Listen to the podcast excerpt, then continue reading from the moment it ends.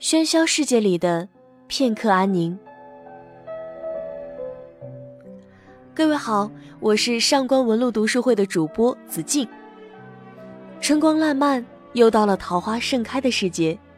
中国人对桃花的喜爱，千百年来从未间断。而那随春风而至、染红山野的桃花，也被人们赋予了最美好的意象。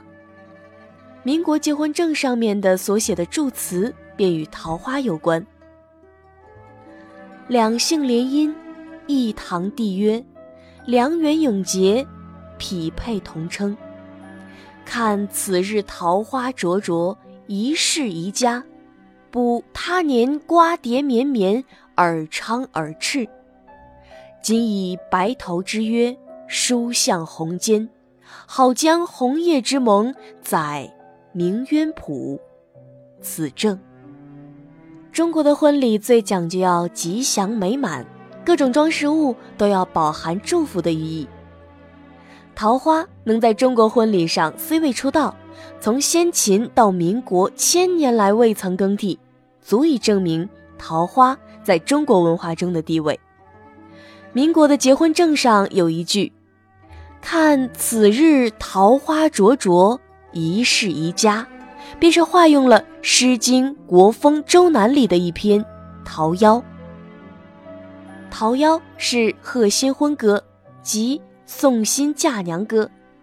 在先秦时代，新娘们一路上都会听到人们唱着这首《桃夭》，所有人都为她献上最真挚的祝福，歌声不绝，萦绕于她的新婚之路。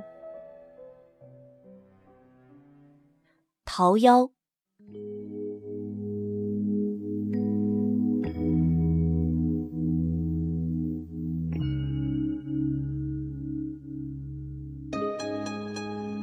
桃之夭夭，灼灼其华。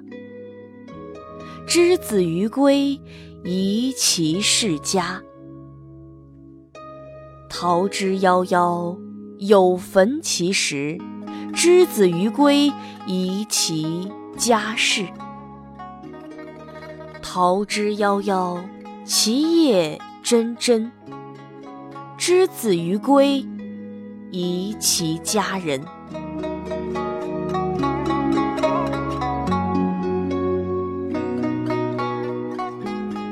桃花开得千娇百媚，明艳动人。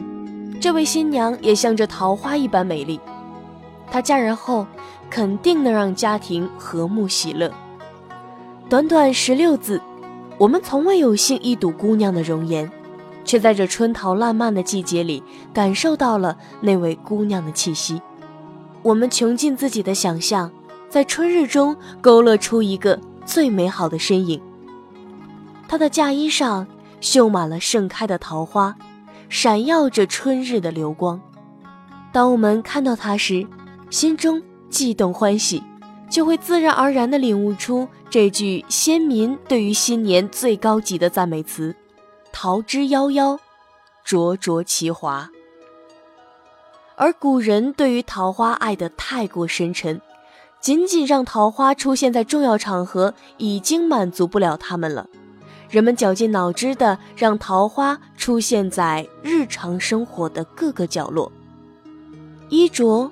偏爱桃花纹饰，时有桃花糕点，住有庭前桃花，行要伴着桃花春色，可以说把桃花安排的明明白白的。说到喜欢桃花，那么桃花庵主唐寅必须排上名号。唐伯虎是否点了秋香，无人知晓，但盘桃花可是。留下证据的《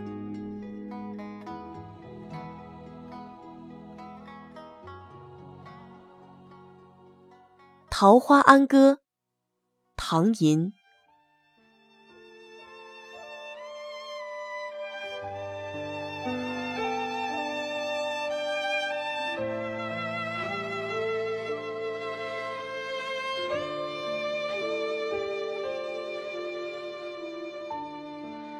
桃花坞里，桃花庵。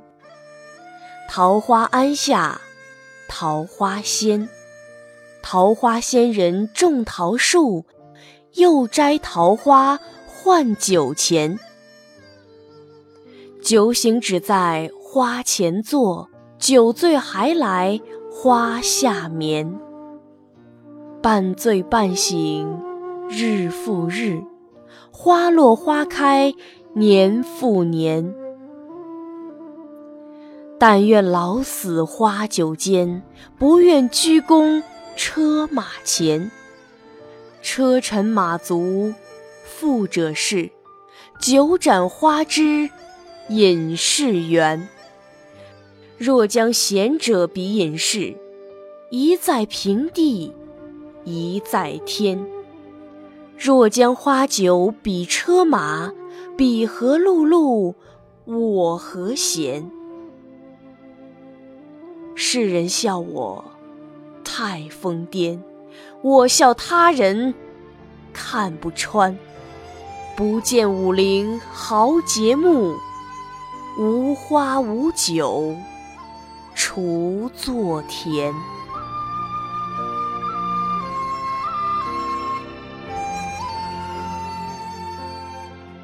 唐寅不愧是吹桃花第一人，在这首经典的《桃花庵歌》中。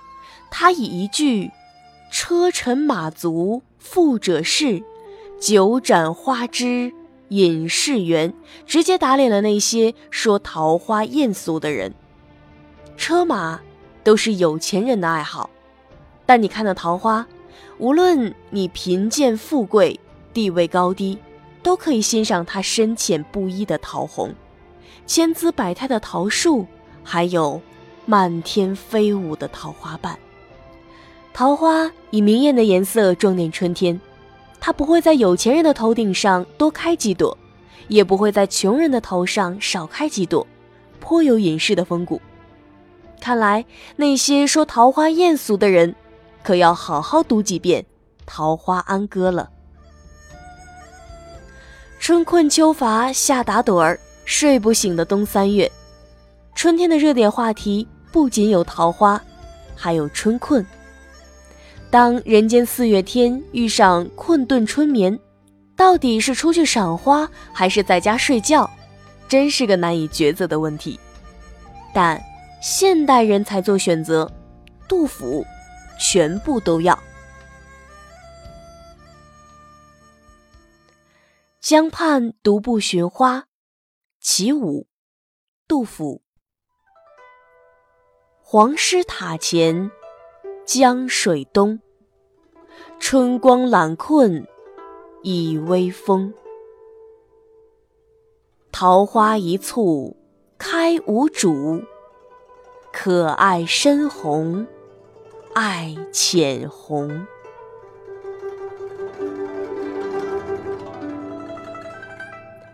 试想一下，在春天里，一边犯困，一边看着远处盛开的桃花。然后懒懒散散地询问身边人喜欢什么颜色，短短三两句便写出了一阵让人微醺的暖风。我们拥有古人难以想象的娱乐方式，可却没有感觉自己比古人更加幸福快乐。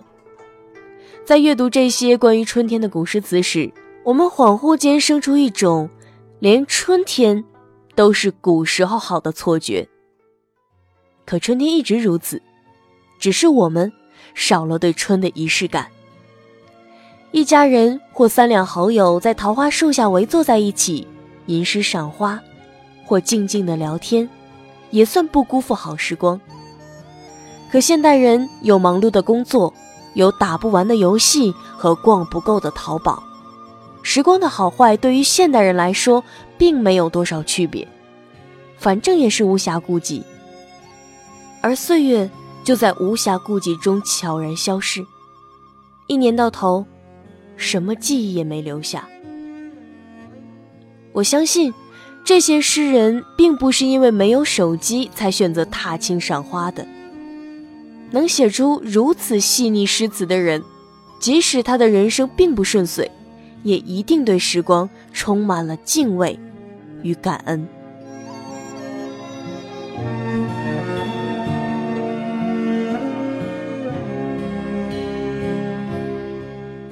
如果你喜欢今天的作品，你可以在微信公众号搜索“文路夜读”查看原文。让我们给你喧嚣世界里的片刻安宁。我是上官文路读书会的主播子静，祝你晚安。